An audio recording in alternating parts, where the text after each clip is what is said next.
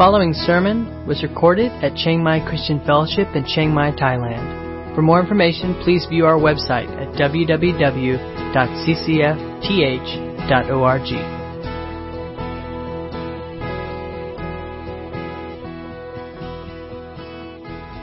The section we're going to be looking at in particular is verses 17 through 19. But I want you to back up to verse 7 first, because this is the only other place in the book where leadership is really mentioned. And there's a tie between verse 7 and 17 to 19. Verse 7 Remember your leaders, those who spoke to you the word of God. Consider the outcome of their way of life and imitate their faith. Verse 17 Obey your leaders and submit to them, for they are keeping watch over your souls as those who will have to give an account. Let them do this with joy and not with groaning, for that would be of no advantage to you. Pray for us, for we are sure that we have a clear conscience, desiring to act honorably in all things. I urge you the more earnestly to do this in order that I may be restored to you the sooner throughout the book of Hebrews, we've been seeing that there are some uh, persecution issues that are going on.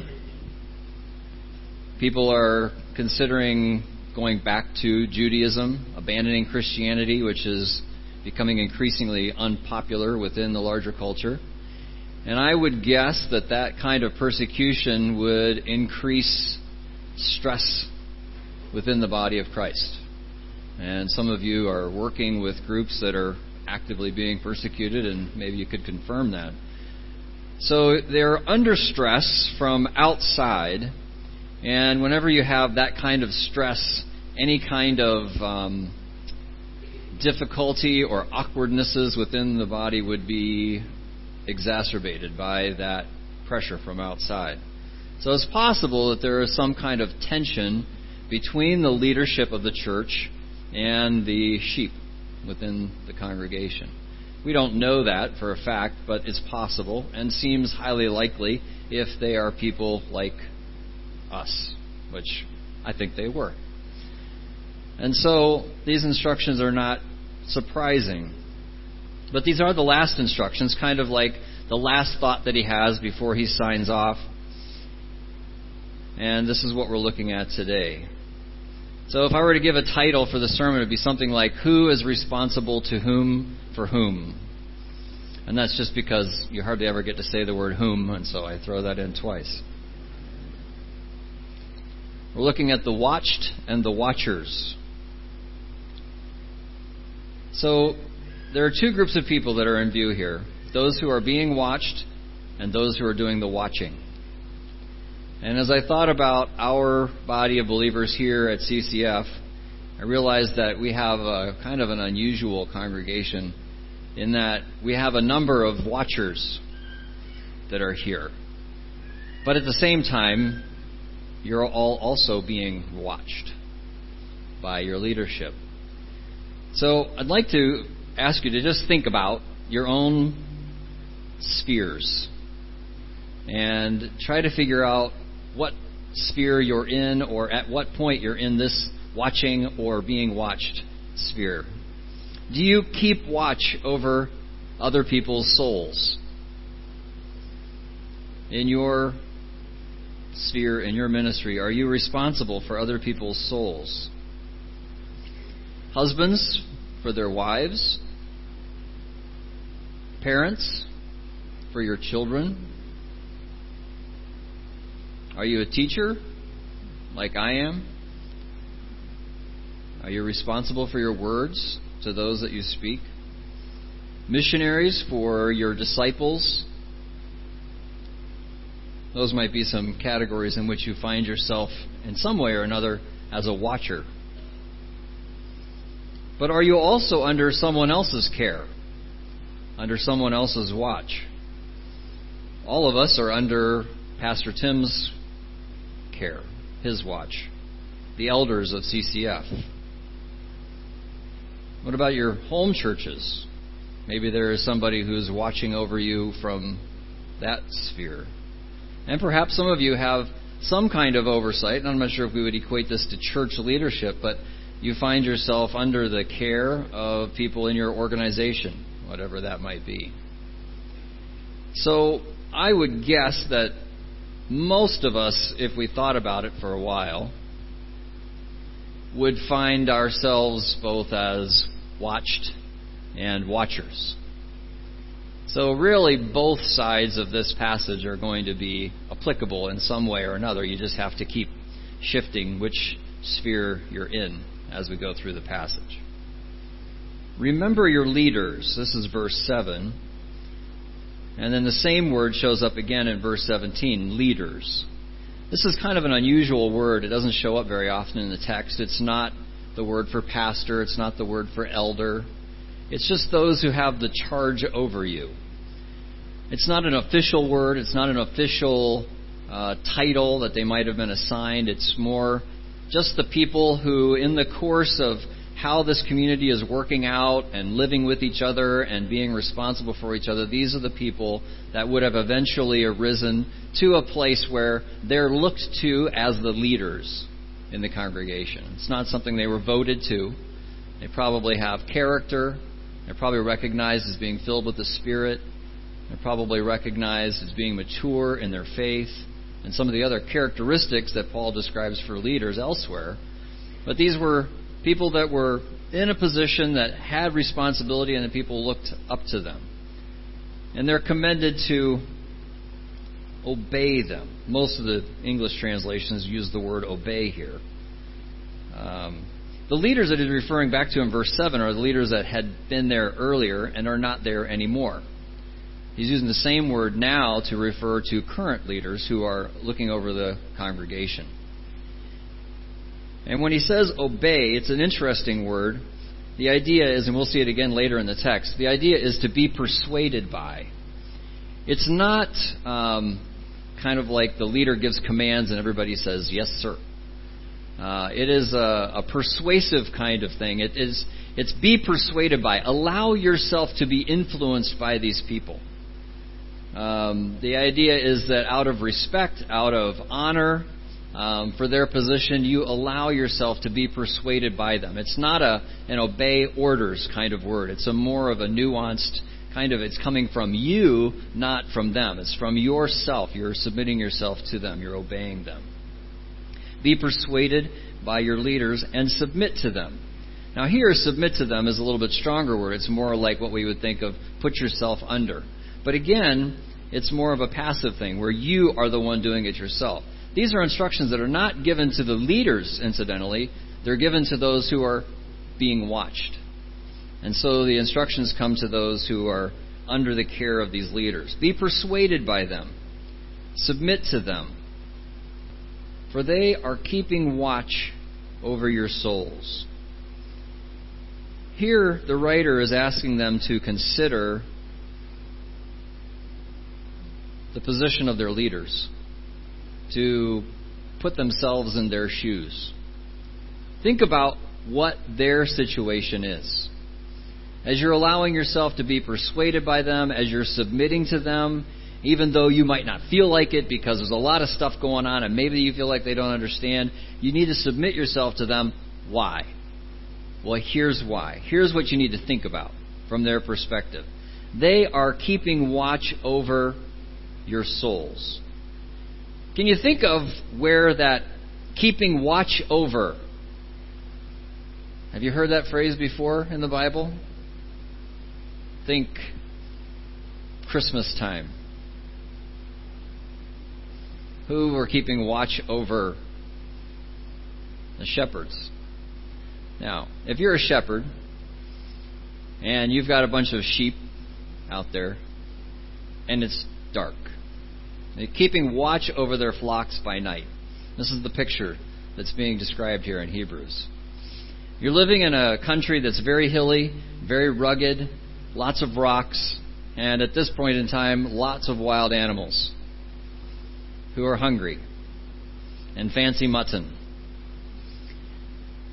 And you're the shepherd. Now, do you think, okay, for 15 minutes I'm going to go to sleep and just cross my fingers? No. It's dark. You have to be listening. You know, when, when there's a, a power outage and all the lights go out before everybody turns on their cell phone, that's how dark it is in Israel. No electricity, nothing. So at nighttime when the sun goes down, in fact, no one can work except for the, the nasty creatures with night vision goggles that come out and find your sheep. So you have to be awake. You have to have your eyes open, your ears open especially, and listening. It's an idea of tireless vigilance that never lets up. Because as soon as you do, something's going to sneak in and grab a sheep. And so this is the word that he's using to describe the position of those who have the charge over you, that are watching over your souls. It is a tireless, relentless watching. It is vigilant. And the word often shows up in um, eschatological senses. Look at Ephesians 6:18 praying at all times in the Spirit with all prayer and supplication. To that end, keep alert with all perseverance, making supplication for all the saints. That's the word there. Keep alert with all perseverance. Look again at 2 Corinthians 6 5. This is where um, Paul is talking about different obstacles beatings, imprisonments, riotless, riots, labors, sleepless nights, hunger. The word there, sleepless nights, is the same idea. You never go to sleep. You're always awake. He's describing how the leaders in their congregation are feeling, what their responsibility is, where they have to be constantly awake, tireless, vigilant. And then look at Acts 20. Verse 25 and now behold, I have no, I know that none of you among whom I have gone about proclaiming the kingdom will see my face again. Here Paul is saying goodbye for the last time to the people in Ephesus. Ephesus, where he spent several years teaching and living and preaching and making tents. He was there for a long time. He's stopping by on his way to Rome. Therefore, I testify to you this day that I am innocent of the blood of all for I did not shrink from declaring to you the whole counsel of God. Pay careful attention to yourselves and to all the flock. It's the same word. Be, pay careful attention to all the flock in which the Holy Spirit has made you overseers to care for the church of God, which he obtained with his own blood. I know that after my departure, fierce wolves will come in among you, not sparing the flock. And from among you your own selves will arise men speaking twisted things to draw away the disciples after them. Therefore, be alert, remembering that for three years I did not cease day or night to admonish everyone with tears. And again, here Paul is painting for us a very uh, graphic picture of the care of the church he mentions elsewhere. The leaders who are responsible for the flock of God cannot sleep. They have to be vigilant. They have to be alert. They have to be aware of false teaching, false teachers that are coming in to snatch away sheep from the flock.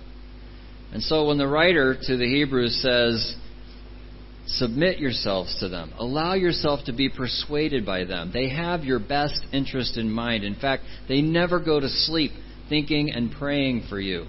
Now, not literally, they never go to sleep, but the idea is that they're always awake. They're always paying attention for you, and so you should submit to them. For they keep watch over your souls. Now, this word soul uh, has a very broad semantic range. It could mean a lot of different things. And fortunately, the writer to Hebrews uses this word more than once, and so you can look at what he thinks the semantic range of this word soul is. So look at Hebrews 4. In some places, this word soul could just mean like people. You might be doing a count and you say there were 16 souls. Now, that doesn't mean you're counting the immaterial things, you're just counting bodies. But I don't think that's exactly the, the breadth of this word that the writer to Hebrews has in mind. If you look at 412, very familiar passage, for the word of God is living and active, sharper than any two edged sword, piercing the division of soul and of spirit of joints and marrow, discerning the thoughts and intentions of the heart. And so this uh, this spirit uses the word of God to divide between soul and spirit. So for the, the writer here, he's seeing this word as something that is to be distinct from spirit. He has something in mind, something specific. Look at 619. For we have this as a sure and steadfast anchor of the soul, a hope that enters into the inner place behind the curtain. And here he's talking about our spiritual um, well being, the idea that um, because Jesus Christ has gone before us, we have hope for our soul. Because Jesus Christ has already gone beyond the veil, he is able to be our high priest. And then 1039.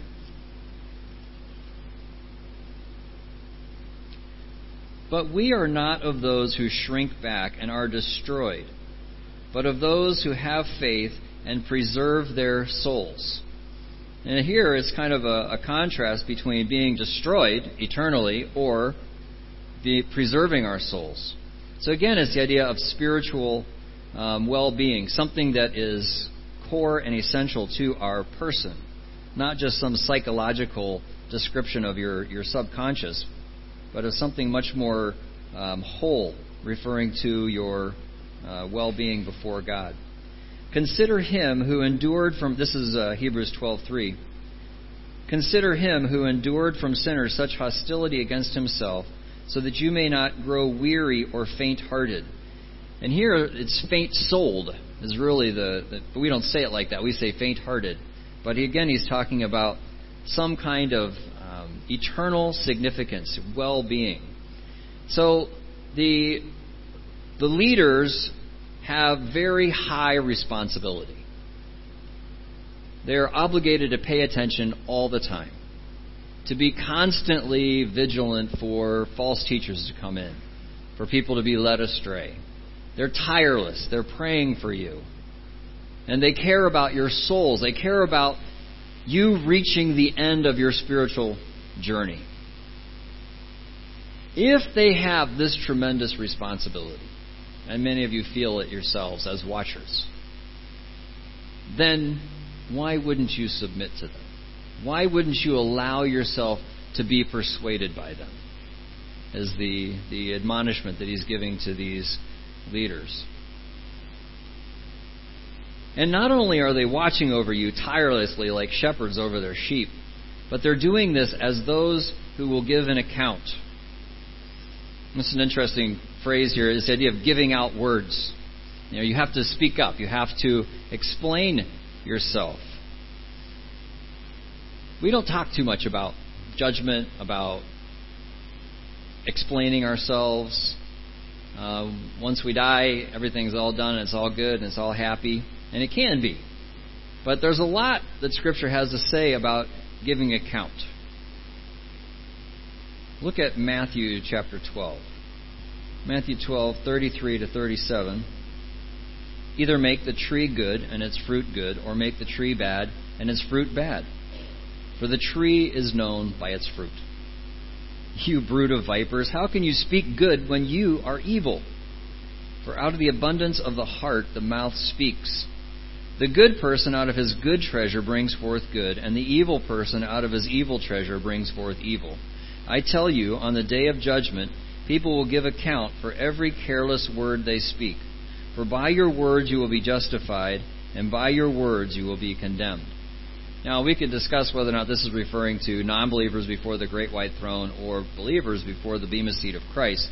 Uh, but the idea here is that there is going to be giving, you're going to give an account. And this is the same word that's used um, here in Hebrews. It's the idea of standing before someone and explaining yourself. Another example is in Luke 16:2, the parable of the, the steward. And this is a this is more like we would think of giving an accounting uh, in, in, specific accounting terms. 16:2 uh, verse starting in verse 1 to give it the context. He also said to his disciples, There was a rich man who had a manager, and charges were brought to him, and this man was wasting his possessions. And he called him and said to him, What is this I hear about you? Turn in the account of your management, for you can no longer be manager. And here, this, this same word is used to explain a situation in which you have to compare reality to what you're saying. And this is the word that is being used here by the writer to Hebrews that your leaders know that they will need to give an accounting. And then again in Romans 14, verse 10, why do you pass judgment on your brother? Or you, why do you despise your brother? For we will all stand before the judgment seat of God. For it is written, As I live, says the Lord, every knee shall bow to me, and every tongue shall confess to God. So then each of us will give an account of himself to God. Same word. Each of us will be giving an account to God. And then, probably one of my least favorite verses in the Bible, James chapter 3. I teach theology, and one of my students asked me one time, What are some of the dangers of systematic theology? And I've heard a lot of dangers of studying systematic theology, um, but this is one of the ones that I tell them about. James chapter 3, 1 and 2. Not many of you should become teachers, my brothers. That's my verse for job security. For you know that we who teach will be judged with greater strictness.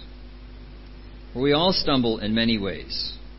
And if anyone does not stumble in what he says, he is a perfect man, able also to bridle his whole body. It's interesting to me that this whole passage in James about the tongue is actually prefaced by a warning to teachers. The idea of being careful as to what you say when you're preaching, when you're teaching. Because we're going to give an account and we're going to be judged with stricter judgment. We image God with our words, so we should be careful what we say about Him. Now, these are all verses that, that remind us that each one of us will give an account at some level, and your leaders are sensible to the idea that they too will give an account. So here is this, this long, basically, uh, appeal for sympathy for the leaders. It starts out with let yourself be persuaded by them, obey them, and submit to them. Why? Because they're tirelessly watching over your souls as those who will give an account. And so, why wouldn't you submit yourself to them? So that they can do this with joy and not with groaning. Some of your translations will make a break here.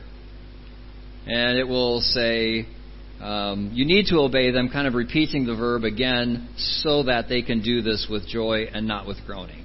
And that's not necessarily a bad translation, but it's not there in the original. The idea here is this big, long, glorious run on sentence. The biblical writers didn't have to worry about punctuation, there was no such thing. So they could just go on and on and they'd link all these phrases together. And when you translate it into English, it looks like terrible writing. Because now you want to be succinct, you want to be to the point, get your ideas all in one spot, but they didn't do that. So if you were to read verse 17 a little bit closer to how it was written, it's this big long run on sentence, but it's all describing the leaders. The command is be persuaded by those who rule over you and submit to them, for, and then here's this big long run on, for they are staying tirelessly alert over your souls as those who themselves will give out words in order that they may do this with joy and not with groaning, for this would be unprofitable for you. It's all of that is describing what's going through the leader's mind. What is your pastor struggling with? What is the weight on his shoulders? And that's all a, a, uh, a reminder to the sheep to think about their responsibility. And of course, for those of us who find ourselves in watching positions, this is also our responsibility. To think about our obligation to be watching over their souls tirelessly because we will give an account and we want to do it with joy and not with groaning. The word here, joy, is just your basic chara.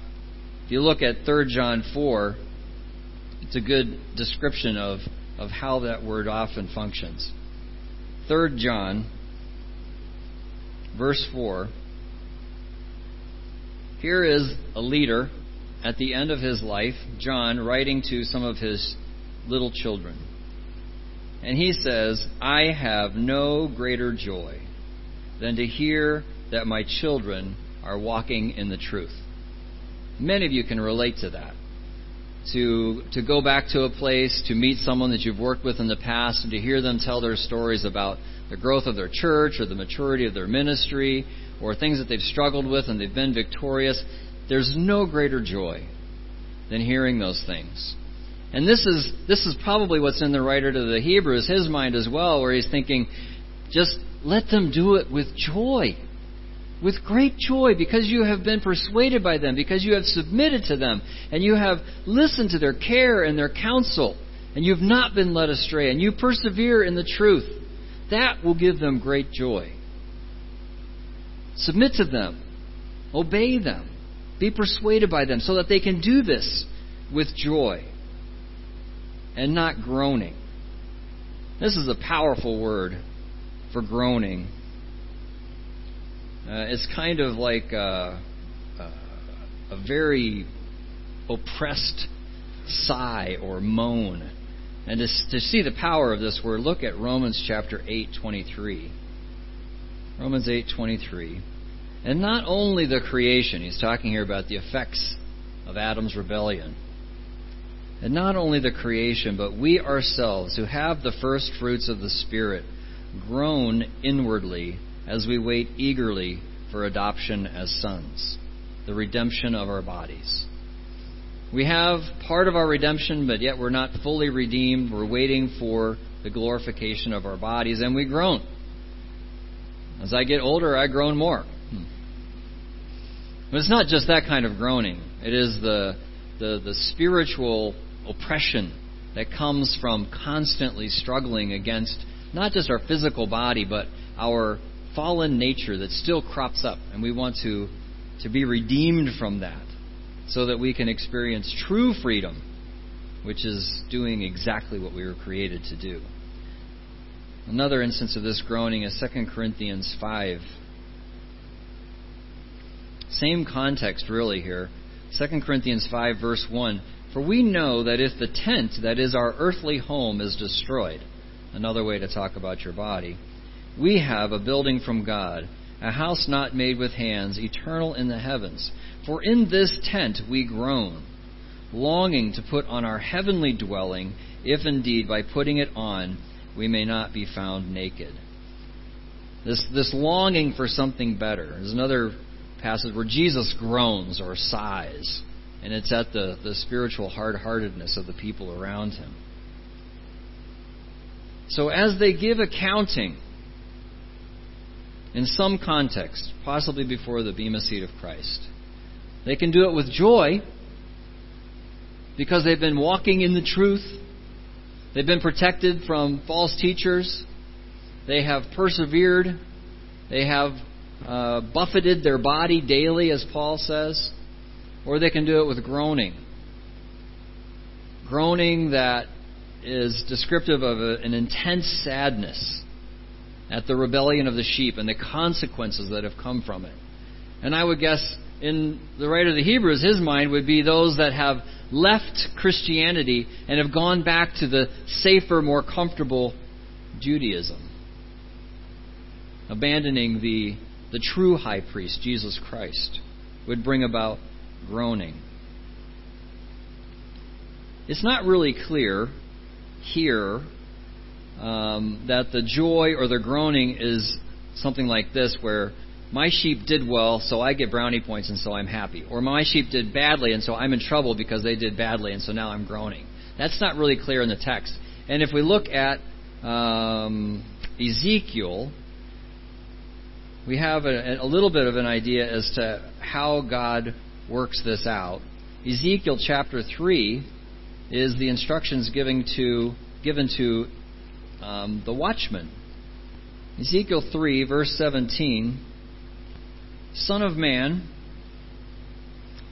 I have made you a watchman for the house of Israel.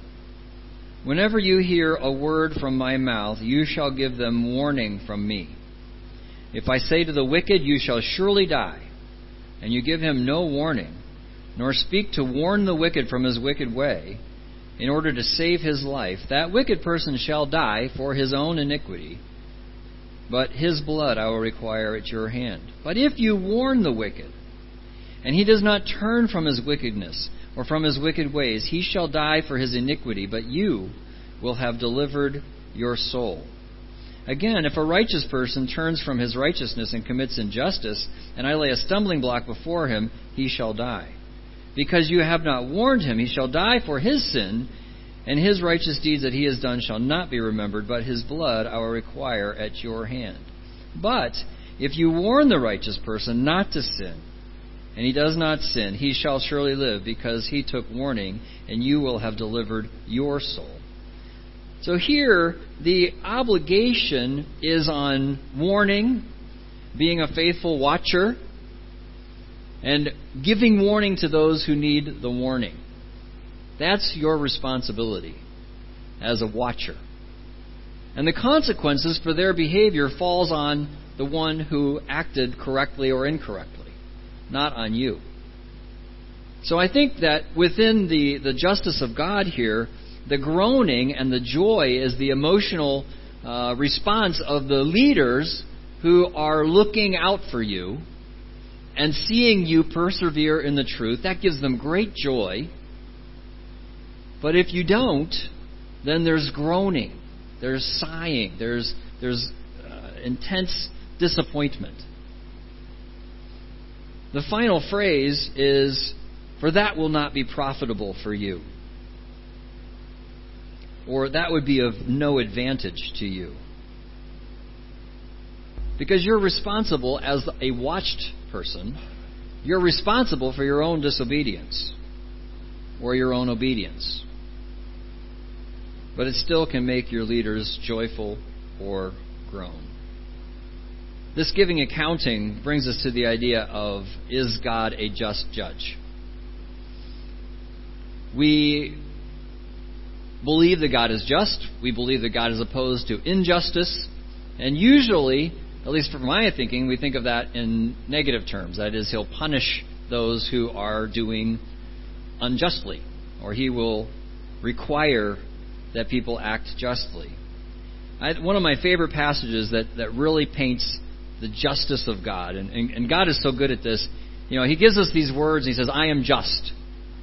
But because God is not like any one of us perfectly, this language that we use to talk about God is an allegory. It's allegorical language. And that means that, yes, we understand what justice means, but when you apply the word justice to God, how just is He? And instead of just using a different font and bold facing it, underlining it, and say, I am very just, He tells us a story. And the story is a, a very interesting one where Abraham has been waiting for a child, and God shows up with two angels, and he says, You're going to have a child. And of course, Sarah laughs, thinks that's hilarious. And frankly, if you're 89 years old and someone tells you you're going to be pregnant, you probably would laugh too. Um, maybe a nervous laugh, I don't know. By the time you're 89, you're like, I'm not sure I really want to do that. It doesn't matter. You're going to have a child. And then right after that, it's a strange connection, but right after that, God talks to Abraham about Sodom and Gomorrah. Now, I don't know about you, but baby announcement and fire and brimstone and Sodom and Gomorrah, they just don't go together. I don't know how many of you have announced the baby coming with, you know, oh, by the way, look at Genesis 18, you know, there's a baby announcement there, and then it's followed up by destruction on Sodom and Gomorrah. What is the connection? Well, the connection is the justice of God. The connection is how just is God? And the, the God makes the connection for us between this relating of the birth announcement to Sodom and Gomorrah because Abraham will be the source of the blessing on the earth.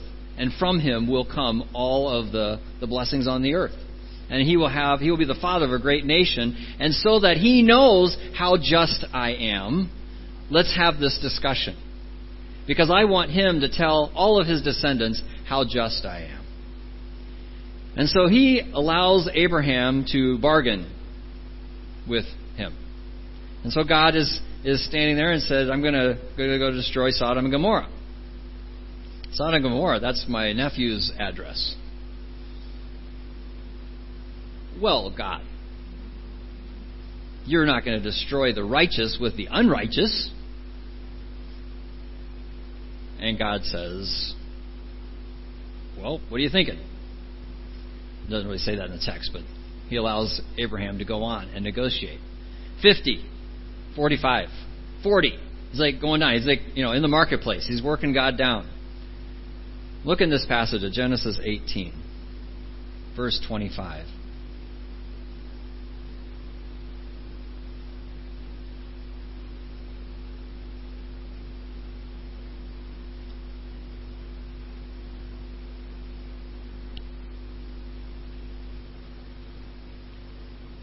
Far be it from you, this is Abraham talking to God. Far be it from you to do such a thing, to put the righteous to death with the wicked, so that the righteous fare as the wicked. Far be that from you. Shall not the judge of all the earth do what is just? And the Lord said, If I find at Sodom fifty righteous in the city, I will spare the whole place for their sake. But Abraham doesn't stop there. He wants to know how just are you? 50? Okay. Let's take it all the way down to 10. Are you so just that you will not destroy a whole city for the sake of just 10 righteous people in that city? God says, No, I will not destroy the city for the sake of 10 people. And then is that crazy story where the two men that came with God to Abraham go down to Sodom and Gomorrah. They're the two angels that have been sent to destroy the whole city. Now, I don't think Lot had any idea that these angels had this kind of power. But angels are like that. And they come in and they tell Lot, go and warn all the people that you can because this city is going to be destroyed. The watchers have come. They said, warn the wicked. Lot goes out and tries to persuade all of his people, tries to persuade his daughter's fiancés. And their response is laughter, ridicule. You're crazy.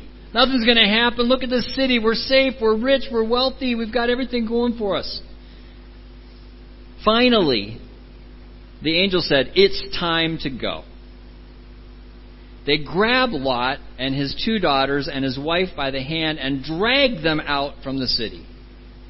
His wife is not convinced. She's looking back at the city. She turns to a pillar of salt. Lot and his two daughters ask, "Oh no, like it, this is such a long journey. It's so far. I'm so tired. Can we just stay in this little city called Zoar? See, it's so small. Can't you spare this? Fine, stay in this city. Stay in Zoar. We won't destroy Zoar."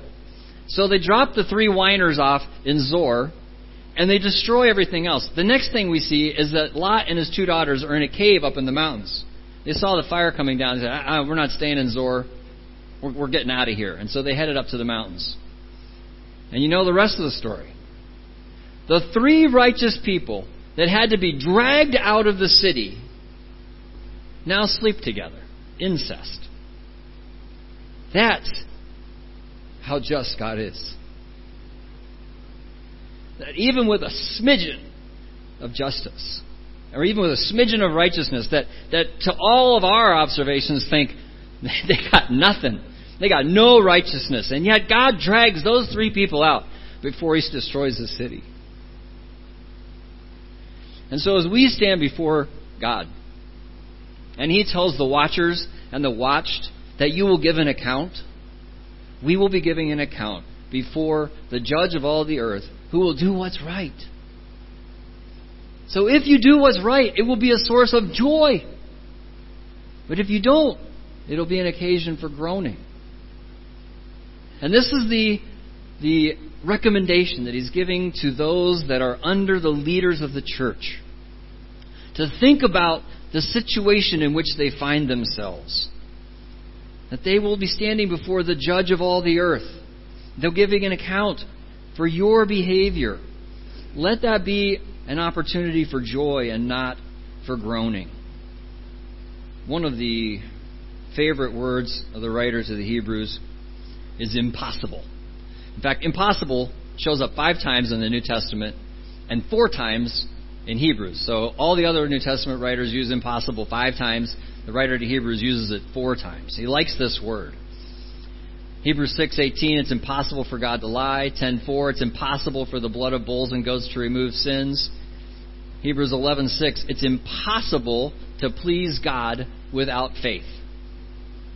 And then he gives two conditions that you demonstrate your faith by. One, you believe that God exists. Okay, that's pretty easy. And then the next one is that you must believe that he is a rewarder of those who diligently seek him. Now that always seemed like kind of a, a strange combination. You know, you have to demonstrate faith in these two ways: believe that God exists and that he's a rewarder. This goes back to the idea of standing before the Bema seat, of giving an account. You must believe that this just God punishes wicked wickedness.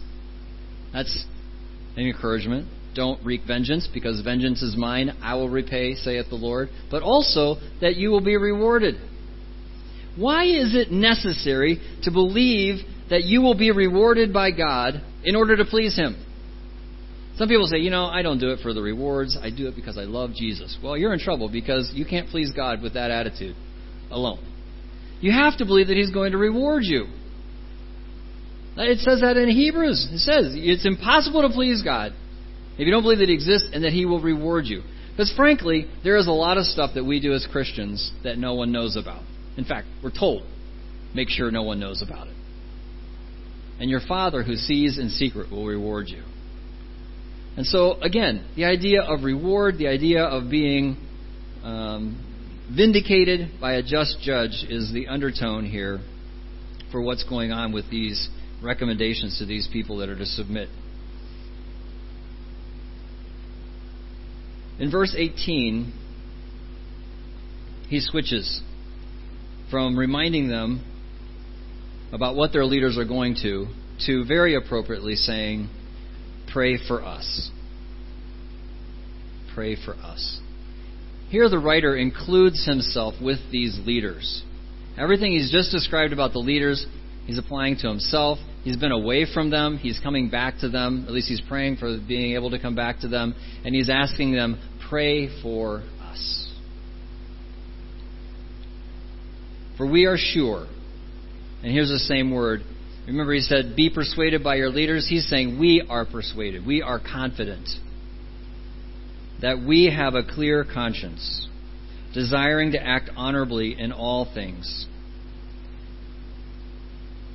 And here he is referring in part back to the original leaders, because there's a word that, that links the two. The idea is that consider their walk and the outcome of that, their consistent life and testimony. And then we are confident that we have also done the same thing.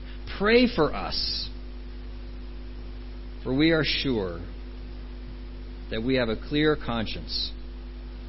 This idea of having a clear conscience is a key concept for the writer. It shows up in other places in the letter as well. Desiring to act honorably on all things, just like the original leaders have done. And then he switches from the plural, us, to I. And now he makes a final appeal for prayer for himself. I urge you the more earnestly to do this what? Pray for me, in order that I may be restored. He's been with them before, he's gone away, he wants to come back. The interesting thing to me about this is that the recipients of this letter knew who wrote it. Why we don't, I have no idea. But he was wanting to come back to them. He wanted to be restored to them. And he asked them to pray. And I urge you the more earnestly to do this in order that I may be restored to you the sooner. Now, here is the introduction to a whole big long sermon on prayer and the providence of God. I'm not going to do that. But in theology, we have what we call a paradox. A paradox is when you have two doctors. Sorry. A paradox is when you have two doctrines and they're both true. The Bible teaches the sovereignty of God. Your Father knows what you have need of before you even ask Him. He knows when a sparrow falls. He knows the number of hairs on your head. He knows everything. He's in control of everything. Nothing happens outside of God's control. No one can say, Daniel says, no one can say, What are you doing? Because he doesn't have to answer to anybody. He doesn't answer to anyone. That's his sovereignty. And then the other doctrine, the other teaching is pray. Talk to God. Tell him what you want. And this author is telling people, pray earnestly so that I will be restored to you sooner. So here somehow prayer is included within the sovereign plan of God. And people have tried very heroically to try to bring those two doctrines together. But it's a paradox. The Bible teaches both, but doesn't explain how the two come together. And you can make your best guess at how the two come together, but usually what happens is somebody denies all or part of one or the other. Either God doesn't really want us to pray, or God is not really sovereign. And then you can bring them together, but you're not bringing them together anymore. You've obliterated one of them in order to resolve the tension. The Bible leaves it as a tension and says, Pray, I'm in control. And somehow, God is smart enough to include our prayers within His sovereign plan. And we don't have to understand it to be able to obey it. And what this writer here is telling his people is that you need to pray so that I can be restored to you. God hears your prayers, God works through your prayers, and you need to pray so that I can be restored to you. And that's his his last appeal to them. Pray for me so that I can be restored to you. Why? Why is he so concerned about being restored to them? Because he's a watcher. He is one who is never asleep, who is always thinking and praying and caring for them. And I want to come back so that I can watch over you in person. And so, as you think about your own responsibility as a watcher, remember that you are under the care of a just God who sees all and knows all. But you have been given a lot of responsibility. And ask God for help with that. If you're under someone else's care, think about what situation they find themselves in and the things that they're being uh, grieved by and encouraged and excited by. And give them reasons to report with joy instead of with groaning. Heavenly Father, we thank you that we can call you Father. We thank you that you watch over us tirelessly, without sleeping, and that you have our good in mind at all times. And we pray that we would, in fact, be persuaded by that, and that we would, in fact, submit ourselves to you as the perfect watcher. Help those of us who are responsible for the souls of others to be tireless, to be faithful to have a conscience that is clear, a walk that is commendable, so that we can give an account for those under us with joy and not with groaning. And in our spheres where we submit to those that are over us, we pray for them. We pray that we would be. You've been listening to a sermon recorded at Chiang Mai Christian Fellowship in Chiang Mai, Thailand. For more information, please view our website at www.ccfth.org.